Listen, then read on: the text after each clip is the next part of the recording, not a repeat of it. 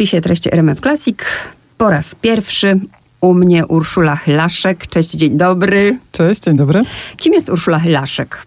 No jest to moja debiutancka książka, rzeczywiście, więc y, może zacznę od tego, że piszę od niedawna stosunkowo. To się zaczęło mniej więcej 5 lat temu.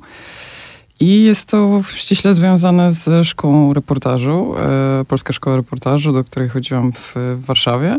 To był konkretnie 2017 rok i od tego momentu jakoś tak bardziej się wdrożyłam w to pisanie, zwłaszcza reporterskie.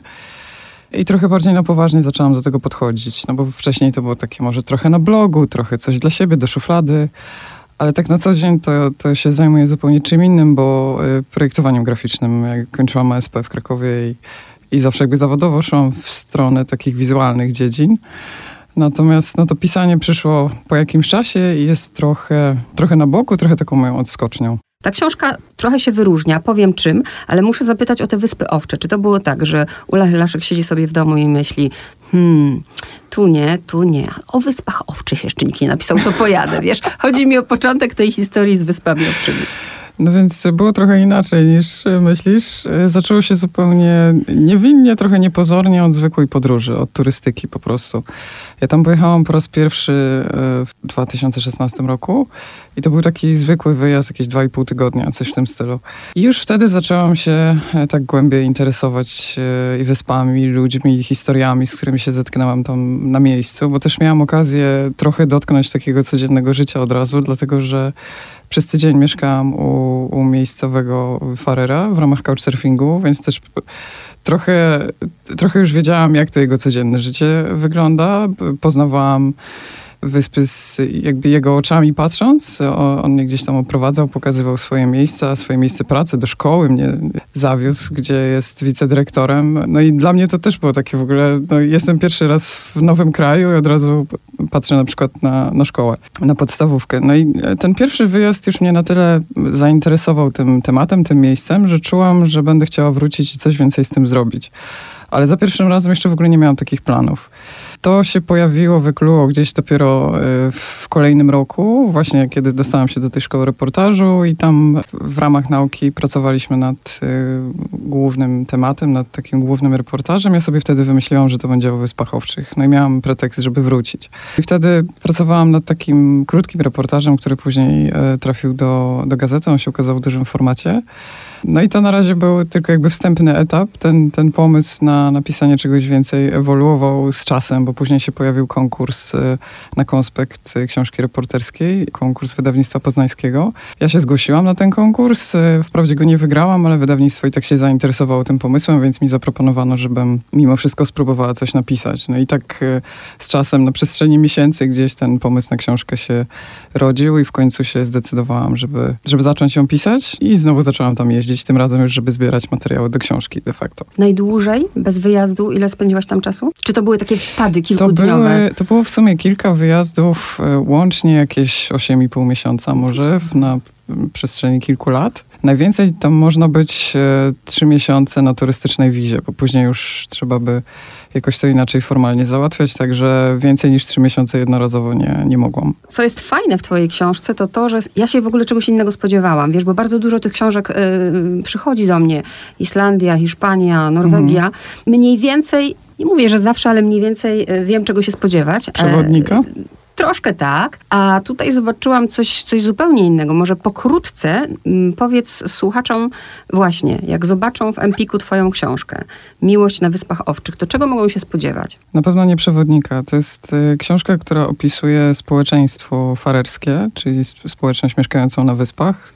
To są farerzy, tak się o nich mówi, bo ta, ta nazwa pochodzi od oryginalnej nazwy kraju, czyli Fourier. To jest y, opowieść o tym, jak bardzo to społeczeństwo się zmieniło w ostatnich latach, w szczególności w ostatnich dekadach, w kwestii wspólnotowości, relacji międzyludzkich. Jest w podtytule książki jest miłość. Y, ta miłość się pojawia w książce, ale to nie jest tak, że ona jest tam jakimś głównym e, motywem. Tak mi się wydaje, że, że jest sporo tych wątków e, poruszonych, między innymi miłosne, ale tak naprawdę wszystko się kręci wokół właśnie relacji międzyludzkich i wokół tego, jak funkcjonuje taka nieduża wspólnota, bo jednak no, mamy do czynienia z, ze społecznością, która liczy 54 tysiące to jest niewiele, a w dodatku są mocno odizolowani. Żyją na archipelagu pośrodku olbrzymiej wody na Atlantyku. Więc to też bardzo wpływało na to, jak e, kształtowało się to życie na przestrzeni wieków, jak te warunki w ogóle, w jakich oni żyją, zarówno geograficzne, jak i klimatyczne, czy polityczne, wpływały na to, jak wygląda ich wspólnota, ich życie właśnie takie klanowe, rodzinne i z grubsza o tym to jest. Ja podotykam różnych rzeczy i też bardzo krótko, bo przecież nie będziemy zabierać przyjemności. Zaczniemy od klimatu. Y, są w środku tej książki zdjęcia, to są twoje zdjęcia, tak. bardzo mroczne. Tam chyba y, więcej pada niż nie pada, aczkolwiek, tak. no właśnie, mogłabyś tam żyć? To jest skomplikowana sprawa. Jakby klimat nie, nie stanowiłby dla mnie aż tak dużego problemu, bo ja generalnie wolę północ Europy niż na przykład południe, właśnie dlatego, że nie najlepiej znoszę upały i wolę jak jest chłód, już wolę jak pada. Tylko jednak y, chyba tam akurat nie mogłabym żyć na dłuższą metę ze względu na pewne, pewne warunki, właśnie te społeczne historie, w które się trzeba wpasować. No to teraz zróbmy taki, e... takie uporządkowanie. Tak jak już podałaś y, liczbę, no to teraz uporządkujmy to historycznie. Wyspy Owcze należą, należą do, Danii. do Danii. Tak. Co jest dziwne. Jest to dosyć dziwne. W sumie ze wszystkich krajów nordyckich ta Dania najmniej do nich pasuje, no ale tak wyszło, że panowali przez większość czasu na tym terenie.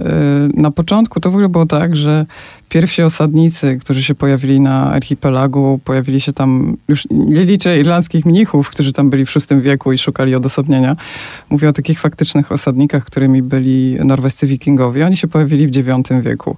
I mniej więcej przez jakieś 100 lat, powiedzmy, że był to w miarę niepodległy region, e, później trafił pod y, panowanie korony norweskiej, a kilkaset lat później duńskiej na skutek różnych unii między krajami nordyckimi. No i do dziś jest częścią Danii, aczkolwiek po II wojnie światowej wywalczył sobie bardzo e, dużą autonomię i teraz za wiele rzeczy odpowiada sam. To znaczy Wyspy Owcze są, są autonomicznym krajem, który ma własnego premiera, własno, własny parlament i o wielu rzeczach sam decyduje. I co jest ciekawe, mimo tego, że, mm, że Wyspy Owcze należą do Danii, to nie należą do Unii Europejskiej, co ma związek głównie z polityką rybołówstwa i z pewnymi ograniczeniami, którym farerzy nie chcieli się poddać. I, I w związku z tym, kiedy Dania wstępowała do Unii, oni ogłosili referendum i zadecydowali na tym, żeby, o tym, żeby nie wchodzić.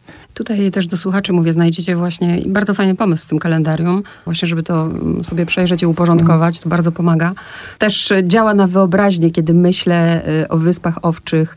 Y, mówię to teraz oczywiście mm, z poziomu totalnie podstawowego, czyli więcej owiec niż ludzi, ryby, zamknięta społeczność, czasem ktoś do nich wpada, e, o tym mniej więcej powiemy, co, co też dobrze, ale zaczynasz książkę od czegoś, co też jest bardzo ciekawe, od tego, że mm, no można powiedzieć, farerowie mają jednego ojca. Tak, wszyscy są, e, chcąc nie chcąc, ze sobą trochę spokrewnieni i niestety ku strapieniu farerów e, tym łącznikiem jest Duńczyk w wieku strapienia, dlatego że no, Farerzy zawsze są, zawsze byli i są nadal bardzo dumnym narodem i oni podkreślają na każdym kroku tą swoją odrębność, tą farerską tożsamość, to, że oni nie są Duńczykami, bo rzeczywiście nie są i nie pasują do nich. Jeżeli z kimś mają coś wspólnego z krajów nordyckich, no to prędzej z Norwegami albo z Islandczykami ze względu na kod kulturowy czy, czy język, pochodzenie języka. Natomiast no, z Duńczykami nigdy im nie było po drodze, no a tu się okazuje, że właśnie pewien duński pastor, e, który e, mieszkał tam w XVII wieku, zostawił sporo genów, bo miał wiele dzieci. E, nie tylko z żoną, również z kochankami. Te dzieci miały wnuczęta, no i tak się to rozeszło po całym archipelagu. Badania genetyczne, które pojawiły się, trafiły do mediów kilka lat temu, pokazały, że ze wszystkich osób, które kiedykolwiek mieszkały na wyspach, tam jest taka baza y, danych genetyczna, która y, zebrała około 158 tysięcy ludzi. To z całej tej bazy ponad 149 tysięcy ma gen tego jednego pastora co, co jest trochę fenomenem rzeczywiście. Więc y, no, farerzy są jakoś tam ze sobą y, spokrewnieni, mniej lub bardziej i to oczywiście też ma swoje złe strony i stanowi problem. Na przykład choroby genetyczne. Choroby mhm. genetyczne i, i tak zwany chów wsobny, jak to się mówi naukowo. Dlatego dobrze się czasem stało. Y, świetnie opisujesz ten, tą okupację brytyjską. Teraz nie potrafię sobie dokładnie przypomnieć, jak oni ich tam witali, prawda? Bo to, Tak. było, to było bardzo zabawne. No ale można powiedzieć, że Brytyjczycy zrobili też pod tym względem trochę dobrze, bo zrobili trochę dzieci. Tak. Y, I mogła się ta krew Oni pod wieloma względami w ogóle zrobili dobrze. To jest bardzo ciekawy okres y, w historii Wysp Owczych, bo w czasie wojny właśnie od wiosny 40 roku przez 5 lat y, wyspy były okupowane przez Brytyjczyków. To jest tak zwana przyjazna okupacja. To się nazywała Operacja Valentine. E, No i w ramach tego Brytyjczycy tam stacjonowali. Przez, przez 5 lat przewinęło się ich około 8 tysięcy, a wtedy sama populacja wyspowczych wynosiła jakieś 28 tysięcy, no więc to na dobrą sprawę niewiele więcej i to nie mogło się odbyć bez wpływu na, na tą społeczność lokalną.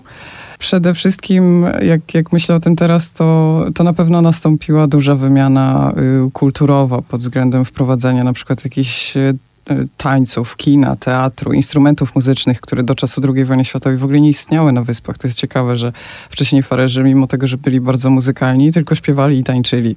Oni poznali instrumenty muzyczne dzięki Brytyjczykom tak naprawdę. Yy, No i na różnych takich polach właśnie, czy, czy chociażby produkty typu herbata Tetli albo czekoladki Cadbury, to po prostu przeszło z kontynentu na, na wyspy. Oprócz tego oczywiście cała infrastruktura wojskowa, która została potem, między innymi lotnisko, które później przeszło w, jako cywilne Mhm. było traktowane yy, i do dziś jest używane. No i to, co, to, o czym powiedziałaś na samym początku, co było bardzo ważne, czyli geny.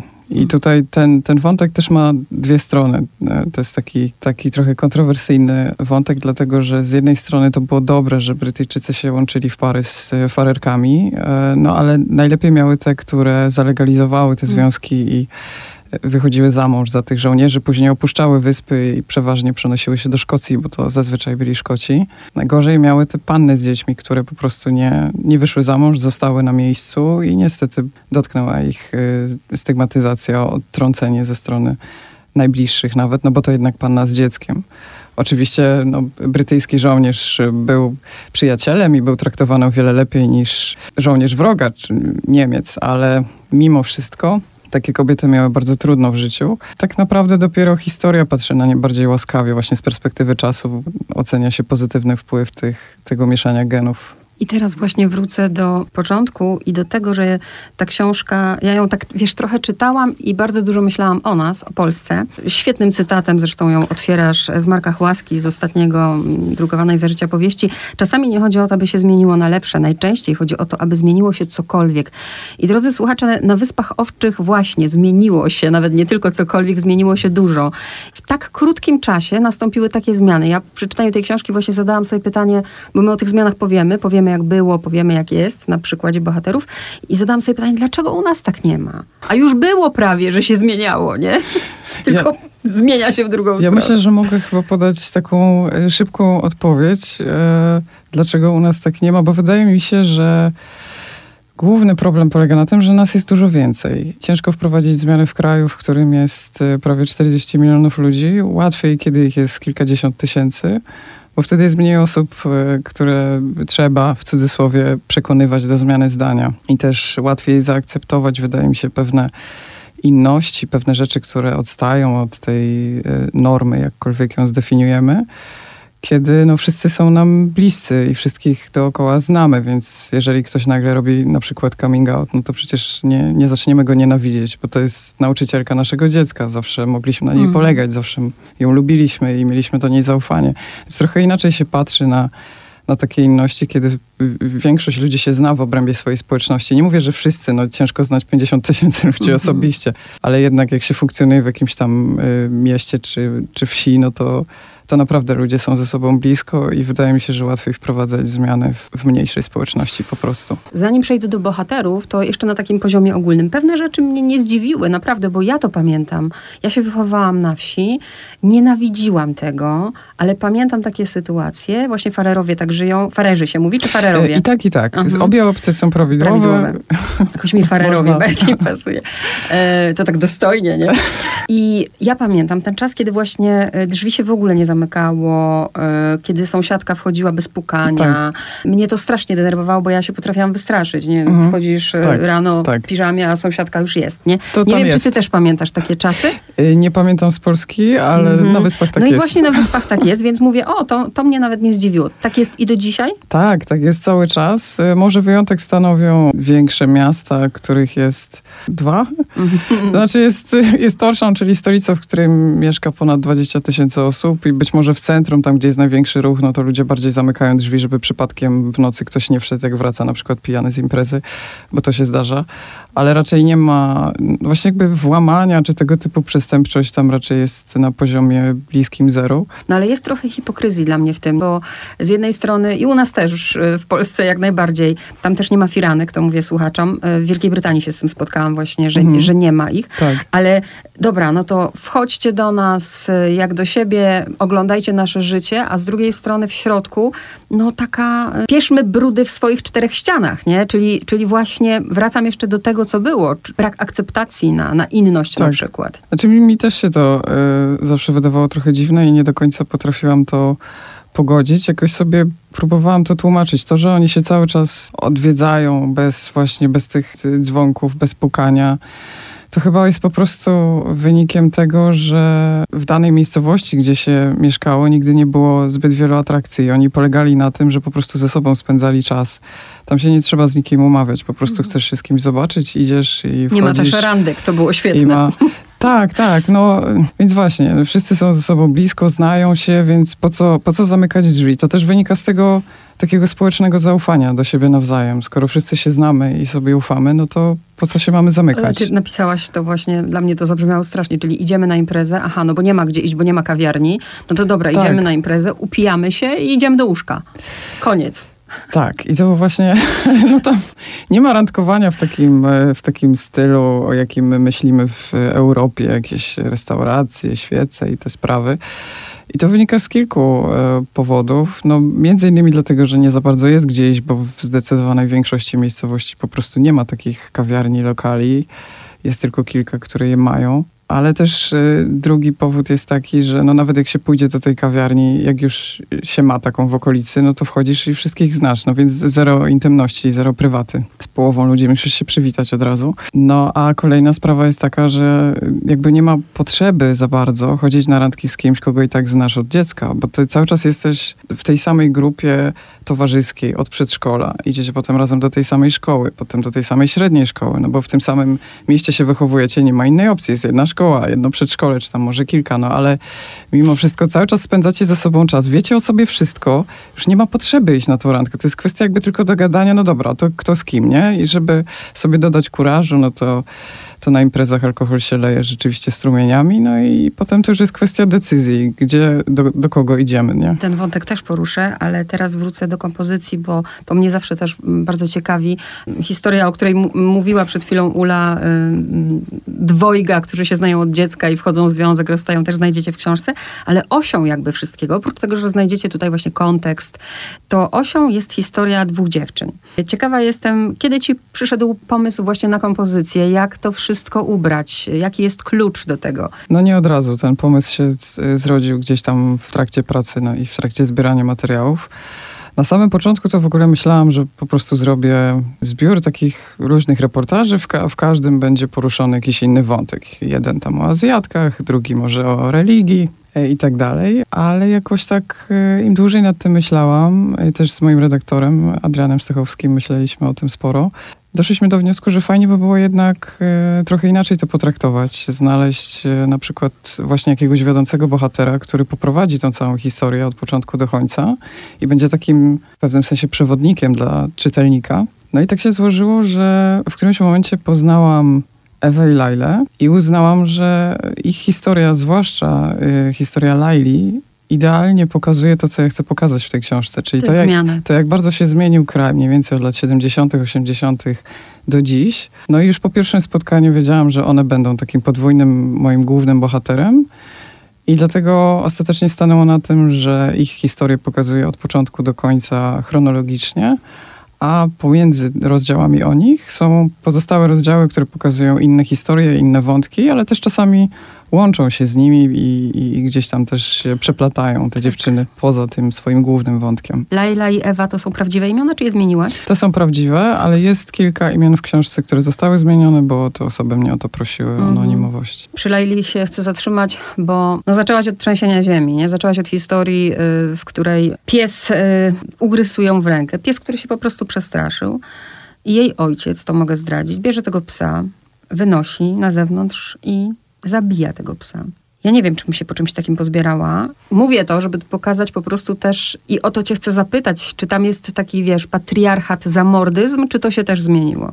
Czy to zależy od domu? To się, myślę, że to się bardzo zmieniło, ale też zależy to od domu i pamiętaj, że to, co, ta scena, którą przywołałaś, no to były lata 70. I to była niewielka wioska na południowej wyspie Suroj, która jest najbardziej oddalona od, y, w ogóle od centrum archipelagu. Więc też wtedy Myślę, że wiele rodzin funkcjonowało podobnie, ale też y, ojciec Lali był bardzo specyficzny i wszyscy mieli o nim takie zdanie, że to był taki srogi, autorytarny y, człowiek, który no, narzucał swoją opinię i wolę wszystkim. Właściwie u nich w domu akurat wszystko, co się działo, kręciło się wokół niego. On podejmował decyzje, no nikt nie miał Mhm. czelności się sprzeciwić. Ale to też paradoks, zobacz, że patriarchat załóżmy, a z drugiej strony twoja książka pokazuje, że głównie bohaterkami są kobiety i te kobiety zmieniają te, y, te wyspy Mhm. Tak. owcze. No tak, tak. Także Ale to chyba wszędzie- Dużo paradoksów takich. Wszędzie prostu, trochę no. tak y, jest. Myślę, że no właśnie kobiety bardziej są tymi osobami, którym nie pasuje ten patriarchat i chcą go zmienić, więc też, jak słusznie zauważyłaś, y, no w mojej książce są głównie Tak. kobiety, bo to one są prowodyrkami tych y, zmian i one chcą, chcą gdzieś tam iść naprzód, chcą, żeby było inaczej niż, niż było, a wielu mężczyzn woli pozostać z tym, co jest. Przy czym oni też nie do końca zdają sobie sprawę, że im to również y, szkodzi. Zresztą akurat w przypadku y, ojca Laili to, to się trochę później wyjaśnia, dlaczego on taki był. Mhm. I na dobrą sprawę pokazuje, że on też został swojego czasu zraniony i to wszystko ma swoje uzasadnienie. Dlaczego, niesie, dlaczego tak. był taki, jaki był w życiu i jak traktował swoje dzieci.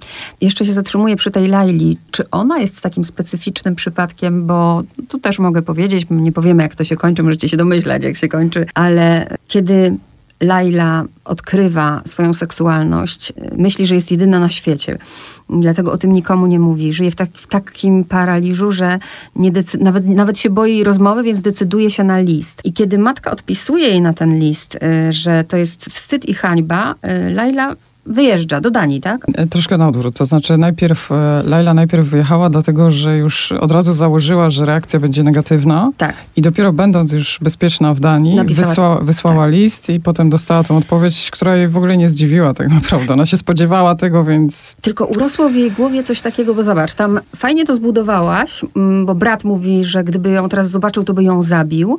E, Później ta historia się odwraca i do tego spotkania rodzinnego dochodzi i z tamtej perspektywy, kiedy do tego spotkania dochodzi, ja sobie zadałam pytanie, czy, czy Laila w ogóle nie przesadziła, czy ona nie, nie zrobiła sobie tej... e, tego sama Znaczy, nie- w nie głowie. wkręciła sobie, tak. Co by było, gdyby ona rzeczywiście im o tym powiedziała, nie? Ja myślę, że dużo y, rzeczy to jest tych, które właśnie moi bohaterowie sobie sami wkręcali, jak to się mówi. I wydawało mi się, że coś się dzieje tak czy inaczej. Zresztą też jest taka scena a propos Laili, kiedy ona wraca po latach i rozmawia z Ewą. Próbuje się dowiedzieć, jak tam wyglądało życie w, w jej wsi, kiedy wyjechała. I Ewa jej mówi, no ale wcale nie było tak, jak ci się wydaje. Przecież całe, nikt w ogóle cię nie potępiał. Miasteczko było po twojej stronie. Wszyscy się dziwili, czemu wyjechałaś i czemu rodzice ci na to pozwolili w ogóle. Faktycznie rodzina źle zareagowała, ale otoczenie nie. Więc ta cała reszta to już chyba była taka nadbudowana w głowie samej Laili. co można sobie samemu zrobić, prawda? Tak. Mam na myśli też tę zmianę później nazwiska tego wszystkiego. A z twojej książki też wynika, że ci ludzie, nawet jeżeli wtedy nie akceptowali inności, to, to nie jest tak, że, że nie wiedzieli. To tak jak się mówi, że ktoś, ktoś nie wie, nie? Przywołam Piaska chociażby. Mhm. Od Nie, lat wszyscy, wszyscy- wiedzieli. wszyscy nie? wiedzieli, I tam też wszyscy tak, wiedzą, tak. nie? Tylko, że po prostu jak się z tym ktoś Myślę, że nie tak. wychylał, to tak jakby tematu nie było. Nie? Dokładnie, to jest, dotykasz bardzo ważnej kwestii, bo też tam w książce pojawia się historia innej e, kobiety. Ona akurat ma zmienione imię, nazywamy ją w książce Mildred. I to jest taka historia pani, która żyła równe 100 lat. Ona e, zmarła w latach 90.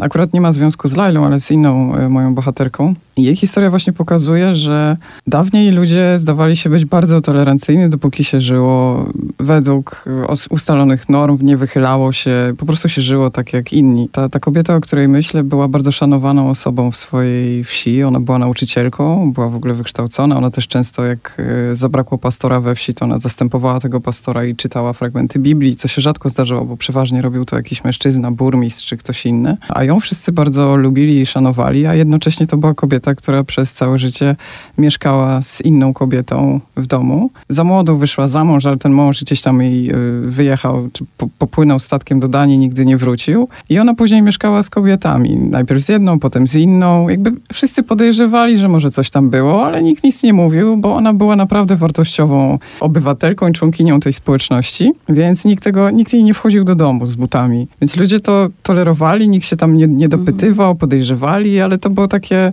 no właśnie, taka trochę uwarunkowana tolerancja, ale jednak była. Tak samo jak myślę teraz o tym dzierganiu, nie? Jak opisujesz, że mężczyźni naprawdę tak. zaczęli dziergać. Później zostało... No rybacy, no tak, bo sieci, no, więc oczywiście. tak, to, to, od tego się zaczęło, a potem przeszło to na ręce kobiet, bo już mężczyznom przestało się opłacać. No to by było parę takich trochę bolesnych faktów, których się dowiedziałam i, i dziwnie było o tym słyszeć, e, o takich historiach, no ale tak, tak jest, tak było. Jante Miasteczko powstało w 1933 roku. Dzisiaj też obowiązuje to prawo? Trochę tak. Tylko przeczytajmy, powie, przeczytajmy.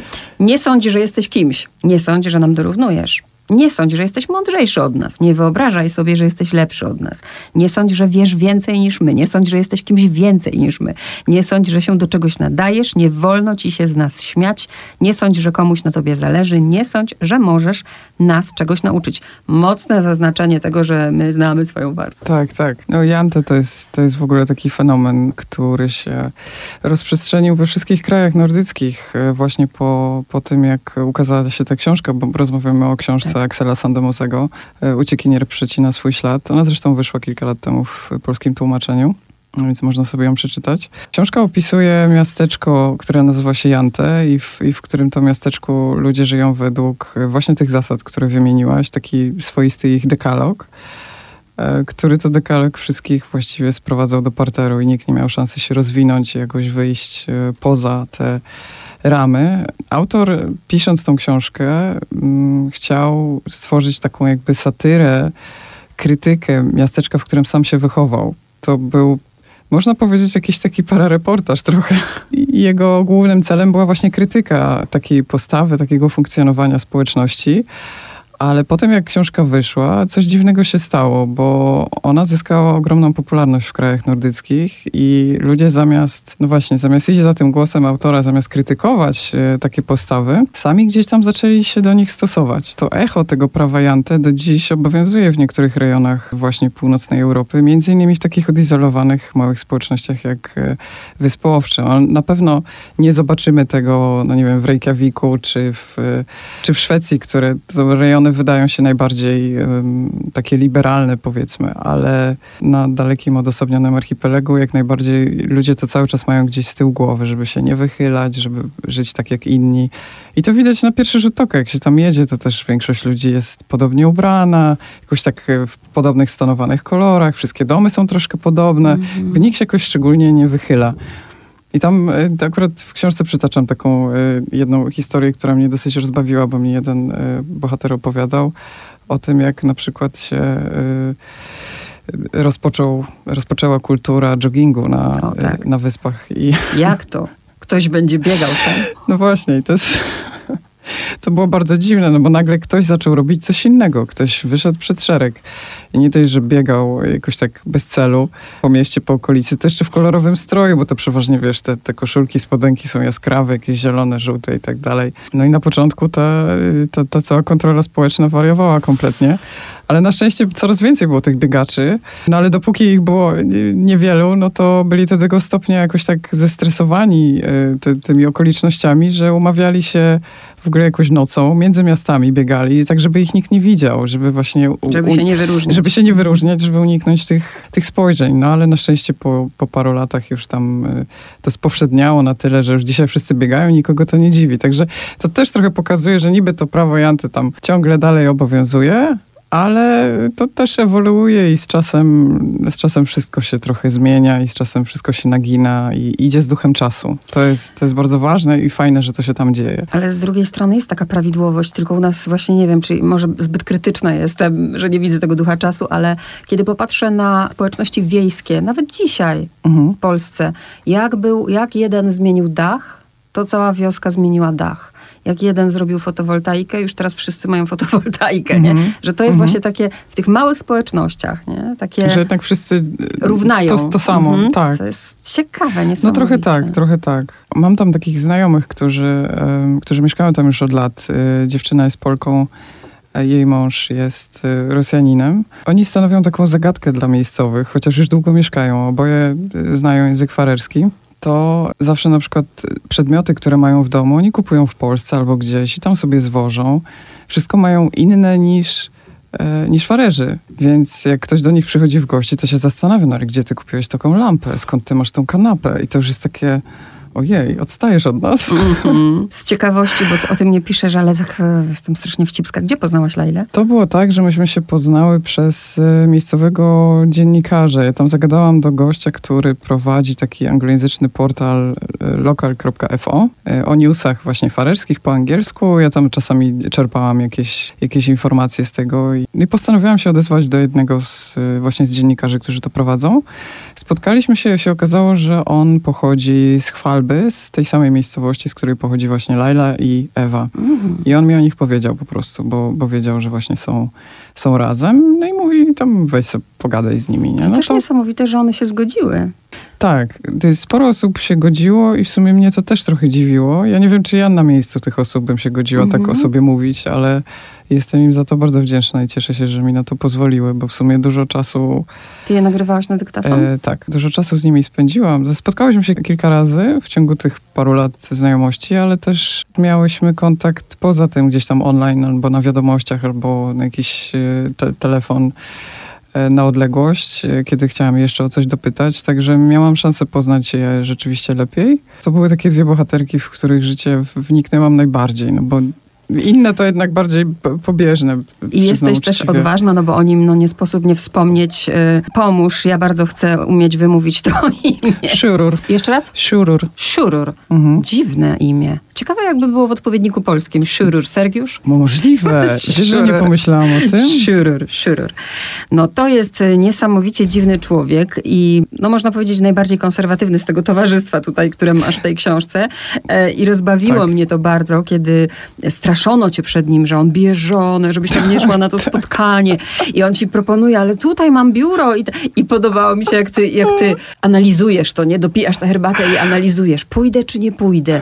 No dobra, to będę blisko, to jak krzyknę mnie usłyszą, tak. nie? Twoja analiza mnie rozbawiła. Ale ja naprawdę tak myślałam, bo się trochę przestraszyłam, jak gdzieś znajomi mnie zaczęli ostrzegać, chociaż z drugiej strony wiedziałam, że farerzy są jednak pokojowi. No co on mi może zrobić, nie? Ale tak z każdej strony jakieś takie głosy, jak chcesz, to pójdę z tobą w ogóle na to spotkanie. Się rany boskie, co to za człowiek jest? A ktoś mi o nim po prostu opowiedział, że jest właśnie taki specyficzny, bardzo konserwatywny, a namiar do niego znalazłam przez jego pracę, bo się okazało, że też jest grafikiem podobnie jak ja, więc przez jego agencję reklamową po prostu do niego napisałam. Od razu się zgodził na spotkanie, więc, więc wszystko super. No ale na żywo okazał się bardzo miły, sympatyczny i totalnie życzliwy, więc jakby wszystkie moje obawy od razu zeszły i, i rozmawialiśmy sobie spokojnie, chociaż to, co mówił, jest dosyć kontrowersyjne, ale o dziwo, no... Językiem kolokwialnym byśmy powiedzieli, że facet jest naprawdę zafiksowany, nie? Te, te same nawet słowa. Ja ci opowiem oraz tak. wszystkim Polakom, jaka, tak. jest, jaka prawda jest prawda na temat tej błędnej błędnej teorii. Jest, on mnie w ogóle cały czas y, próbował, no tak delikatnie, ale próbował mnie przekonywać do swoich teorii. Nie, nie tylko do tych związanych właśnie, czy to z, z, wiarą chrześcijańską, y, ale też y, z tym, on jest polskoziemcą na przykład i dumnie o tym mówi, więc o tym też próbował mnie przekonywać, przesyłając mi jeszcze później jakieś filmiki. I on jest z, tłumaczem Biblii, tak? On przetłumaczył, tak, z, przetłumaczył Biblię Króla Jakuba, której się trzyma, to jest, to jest jego jedyna taka najwłaściwsza Biblia, na której polega. Przetłumaczył ją na farerski, i wydrukował z, z pomocą e, amerykańskich baptystów. za darmo. Tak, tak. No, coś jak to, nasi Jehowi. Trochę, a Jehowi też tam są. Bo tam w ogóle jest multum e, tak. różnych, różnych wyznań i to i, też i dziwne, bo mała społeczność, a jednak tak. tych ruchów religijnych jest tak. od grom. Tak, bo, bo jest to możliwe, to głównie dlatego. I jest chyba taka oddolna potrzeba po prostu tworzenia jakichś takich wspólnot. Zresztą w protestantyzmie jest to też o wiele Mhm. łatwiejsze niż w kościele katolickim. No tak, ale wracając do Schurera, to rzeczywiście y, jest... y, On chyba ma świadomość tego, że jest y, być może najbardziej konserwatywnym człowiekiem na całych wyspach, chociaż wydaje mi się, że jest więcej takich jak on, tylko po prostu mają mniejsze parcie na szkło. On akurat lubi mówić o tym, o swoich poglądach. On siebie uważa za kaznodzieję, występuje na YouTubie, wcześniej nagrywał jakieś tam nagrania tylko audio, potem się przerzucił na filmy. Także no jest bardzo aktywny i, i broni swoich, e, swoich racji. Ja szczerze mówiąc bardzo się cieszę, że on się zgodził w ogóle spotkać i porozmawiać, bo miałam dzięki temu taką przeciwwagę dla pozostałych głosów, które w większości były raczej liberalne i takie postępowe. Trochę miałam problem z tym, żeby rozmawiać z osobami bardziej religijnymi o konserwatywnych poglądach, bo one po prostu nie chciały ze mną rozmawiać. A jeżeli nawet y, ktoś się godził na rozmowę, to gdzieś tam w trakcie padały warunki typu, no ale dobra, tego nie mów, tego nie pisz. Y, No więc od- od- odcinali mi pewne tematy, których nie mogłam poruszać. Zostawałam z niczym na dobrą sprawę, więc już te historie nie trafiały do książki. Natomiast Szurur nie miał z tym problemu. Za co jestem mu bardzo wdzięczna, mogłam o nim spokojnie napisać i jestem pewna, że jest takich osób tam więcej, bo tak z tego, co się szacuje, no to mniej więcej pół na pół farerów jest y, religijnych i konserwatywnych i drugie pół bardziej liberalnych. Powiem ci, że ten tytuł, Kanska, po pierwsze nie jest łatwy. Możemy zdradzić, nie, nie jest to żadną tajemnicą, że jest to z, z farerskiego, tak? Tak. Może. Może takie przez Z kropką. Bardzo fajne to otwiera drogi też interpretacyjne tej książki, to może. Mhm. To, już wam, to już wam zostawiam, ale zastanawiałam się, bo tytuł jest dla mnie bardzo ważny zawsze. Wiem, że ważny jest też dla wydawnictw, wiem jak kombinują, wiem, że czasem wymyślają za autora, ale on nie, nie jest chwytliwy w takim sensie, nie jest łatwy do zapamiętania, wiesz? Nie jest. A chociaż wydawałoby się, że takie proste słowo. Wydawałoby się, że to jest jedno słowo, a nie jest. I ja na przykład sama się na tym złapałam, że jak mi ktoś zapytał, co ja teraz czytam, to powiedziałam o wyspach owczych. Nie potrafiłam, wiesz, zapamiętać tego Wiem, słowa, wiem. nie? Teraz już sobie poradziłam, bo kojarzę je z pewną firmą budowlaną w Polsce. No ale, a Ale- to też skandynawska jest Ale, przecież, ale nie? dlaczego, to, dlaczego właśnie pytam cię o ten tytuł, y, kiedy go wymyśliłaś i właśnie czy ty, o, czy ty o tym nie pomyślałeś, że on nie będzie łatwy do zapamiętania? No więc prawda jest taka, że tytuł jest efektem współpracy e, autorki wydawnictwa. Zaczęło się od tego, że ja miałam, ja miałam taki swój tytuł, przy którym jakby p- pracowałam nad książką przez, przez parę lat i ten tytuł brzmiał Może jutro. I w tym moim może jutro chodziło o to, że tam była taka nadzieja na lepsze jutro, że ci wszyscy moi bohaterowie gdzieś tam patrzą w przyszłość. Każdy inaczej postrzega słowo lepsze jutro i Mhm. dla każdego to jest co innego. Ale chciałam właśnie się do tego odnieść i już praktycznie gdzieś tam do, do końcowych etapów redakcji e, myślałam, że to przejdzie, ale w którymś momencie pojawił się taki pomysł, żeby to, żeby to jednak było trochę inne, trochę bardziej atrakcyjne. No i zaczęły się różne pomysły, burze mózgów i pojawił się pomysł, żeby to może jutro napisać po farersku. Ja mówię, no dobra, ale to nie przejdzie, ponieważ to będzie Kanska Ui Morgen. Więc nie dość, że, nie dość, że skomplikowany zwrot, to jeszcze tam wchodzi obca literka z farerskiego alfabetu, nikt tego nie wymówi, nikt nie będzie wiedział, jak to wymówić. No to dobra, nie, nie, to nie przejdzie, zostanie samo Kanska. No i tak zostało samo Kanska, które w zasadzie wystarcza, bo to też jest takie słowo, które na dobrą sprawę trochę definiuje i opisuje farerów od strony ich e, mentalności.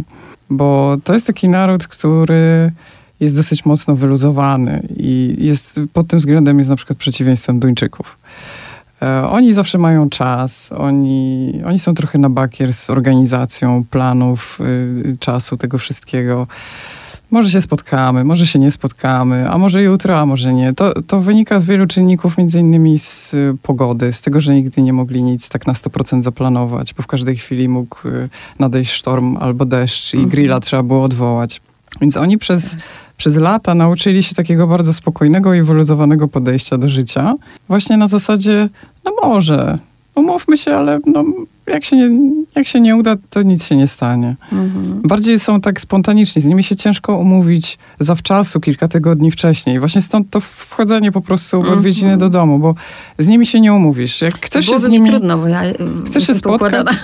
Ja mam to samo. Ja Wolę duży... punktualność, takie rzeczy są Tak. dla mnie ważne, jak ktoś coś mówi słowo, nie? Ja miałam dokładnie to samo, więc musiałam się trochę przestawić i, i, i miałam problem czasami, jak się umawiałam z ludźmi. Właśnie nie dostałam od nich odpowiedzi, nie wiedziałam, czy się umawiamy, czy nie. Pytałam spotkałam jeszcze raz. Umawialiśmy się, oni przychodzili w ogóle godzinę później i w ogóle nie widzieli w tym problemu, no bo przecież, a coś tam malowałem ściany w domu, nie? E, więc musiałam przestawić swoje myślenie na to, takie bardziej wyluzowane. No nie jest łatwe. Powiem ci, że oczywiście jak łapiesz za książkę i widzisz Kanska, zastanawiasz się od razu, co, co to znaczy, nie? I, Mhm. i, chcesz się tego dowiedzieć, ale do zapamiętania, mówię to tylko i wyłącznie z mojej perspektywy Małgorzaty Bugaj, nie, nie jest łatwy tytuł zapamiętania. I, I zawsze mnie też ciekawi, jaka jest właśnie ta historia tytułu, już wiem. Czy ty się spotykasz, bo to jest twoja pierwsza książka, Tak. e, więc twoje pierwsze wywiady i gadanie o tej książce. Mhm. No i pewnie też y, odbiór ludzi, którzy piszą, że super, że fajnie, a spotykasz się z krytyką. Co ty tam wiesz o Wyspach Owczych, ja to byłem i tak dalej, czy nie, czy nie spotkałaś się z krytyką do tej pory? O dziwo, na razie nie. Wow, no to super, bo wiesz, zawsze u nas zawsze, E, Polacy się na tak. wszystkim znają, nie? Tak, to prawda, tym bardziej, że też jest, e, jest Polonia, która mieszka tam i, i też no, miałam pewne obawy, jak, jak oni mogą to przyjąć, e, bo już na etapie zbierania materiałów widziałam, że nie, nie wszystkim się podobało to, jak e, chciałam pewne rzeczy przedstawić, czy w ogóle, że na przykład piszę o zjawisku pedofilii, bo przecież czemu będę tutaj oczerniać farerów? Tak. No ale jednak piszę reportaż, więc y, no, nie, nie chciałam wystawiać laurki, chciałam być jak najbardziej obiektywna i myślę, że jest to na tyle mm, z różnych stron jakby przedstawione, że chyba odpowiadam większości odbiorców. To znaczy, no, jeszcze się nie spotkałam z jakąś taką jawną krytyką, że czegoś tam nie, nie dopilnowałam, nie, nie sprawdziłam dobrze, że jest inaczej. Na razie nikt mi niczego nie zarzucił, ale być może to, to nie oznacza, że ktoś tak nie myśli. Po prostu nikt mi tego na razie nie powiedział. Dwoma zdaniami jeszcze właśnie dotkniemy dwóch tematów. Pedofilii, alkoholizmu. Jest tam takie zdanie, jak masz 15 lat i mieszkasz na Wyspach Owczych i jesteś jeszcze dziewicą, to znaczy, że umiesz szybko biegać. Co jest przyczyną tego, że tam ta pedofilia jest tak rozwinięta? Ja bym chciała powiedzieć, że była, bo teraz już się bardzo dużo zmienia i to jest właśnie zasługą tych kobiet, aktywistek, o których piszę. Zmiany nastąpiły w szczególności w ostatnich 10 latach. One wpłynęły między innymi na zmianę prawa, które wcześniej tak naprawdę chroniło oprawcę.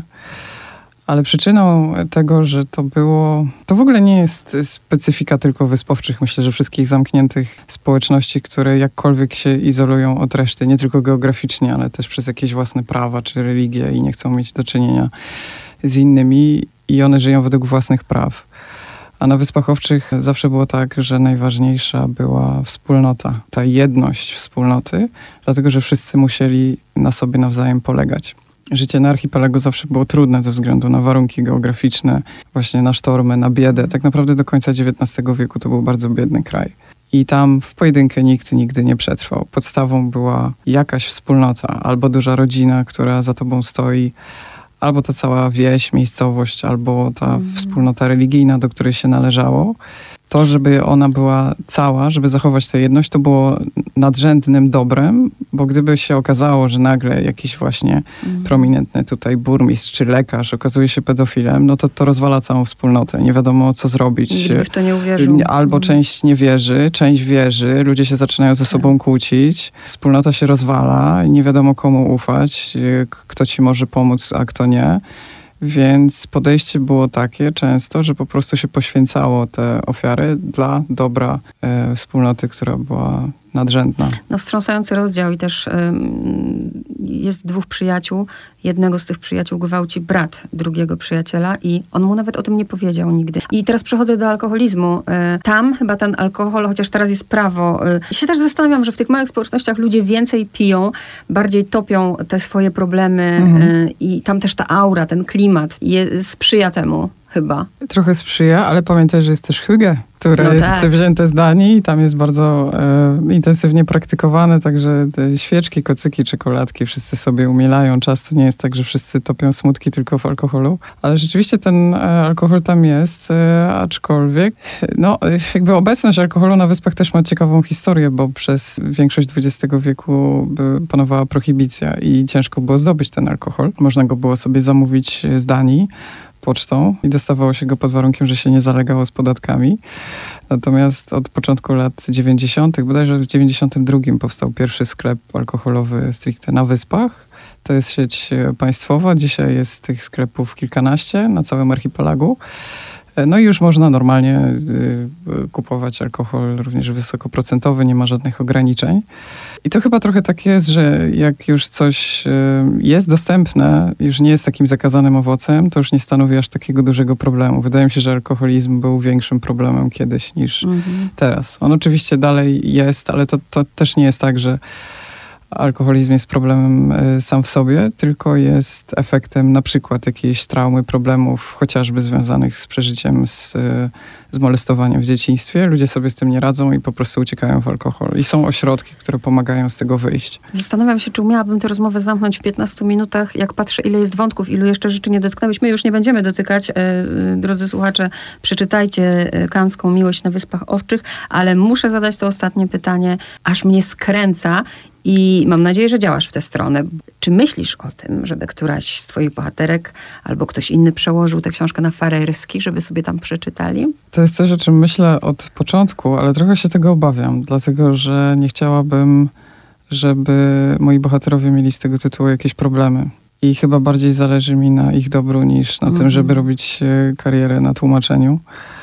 Bo to jest tak, że część z tych osób e, opowiedziała mi swoje historie tylko i wyłącznie dlatego, że jestem gdzieś tam z Polski, z dalekiego kraju i a, tam mnie nie znają, ty jesteś z Polski, no dobra, to sobie pisz. I to było trochę na takiej zasadzie. No Natomiast no tak, gdyby to wyszło, na, nawet po duńsku bym, bo duńskie książki i tak do nich trafiają. Więc z jednej strony fajnie by było, bo jestem pewna, że to by miało wzięcie.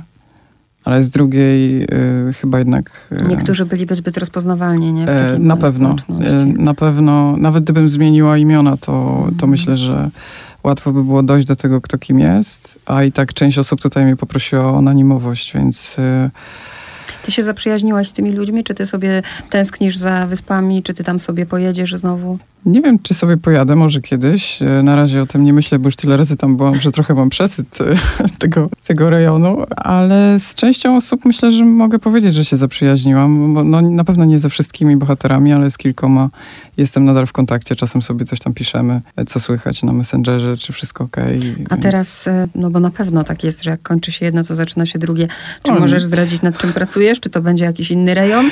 To nie zawsze tak jest. Na, Razie, na, razie, na razie o tym nie myślę nie. To na koniec jeszcze mnie naucz paru słów, których i tak nie zapamiętam po farersku. Dzień dobry. Gałanda? Tak mi się wydaje. Nie, bo ja muszę uczciwie powiedzieć, że ja nie znam mhm. farerskiego. A jakieś dziękuję? Tak, tak, fyr. Samo tak, to jest w ogóle podobne jak w szwedzkim też chyba i w innych językach nordyckich. No więc tak, jak się chce powiedzieć e, dziękuję bardzo, no to jest tak fire. Czyli takie proste e... jakby dialogi farerskie rozumiesz? Nie, raczej pojedyncze słowa. Mhm. Bardziej tak. No, to, to, co musiałam podłapać na potrzeby pracy nad e, książką, ale tak, żeby więcej No i od razu mi się otwiera wątek, ale zamykam e, farerskich przekleństw. A, tak, to jest piękny wątek. Tak, to ale... ci mogę powiedzieć. Naj, no to na koniec najbardziej siarczyste przekleństwo po farersku. Hitta swaszta helvere, czyli gorące czarne piekło. Urszula Elaszek, dziękuję bardzo. Ja bardzo dziękuję za zaproszenie.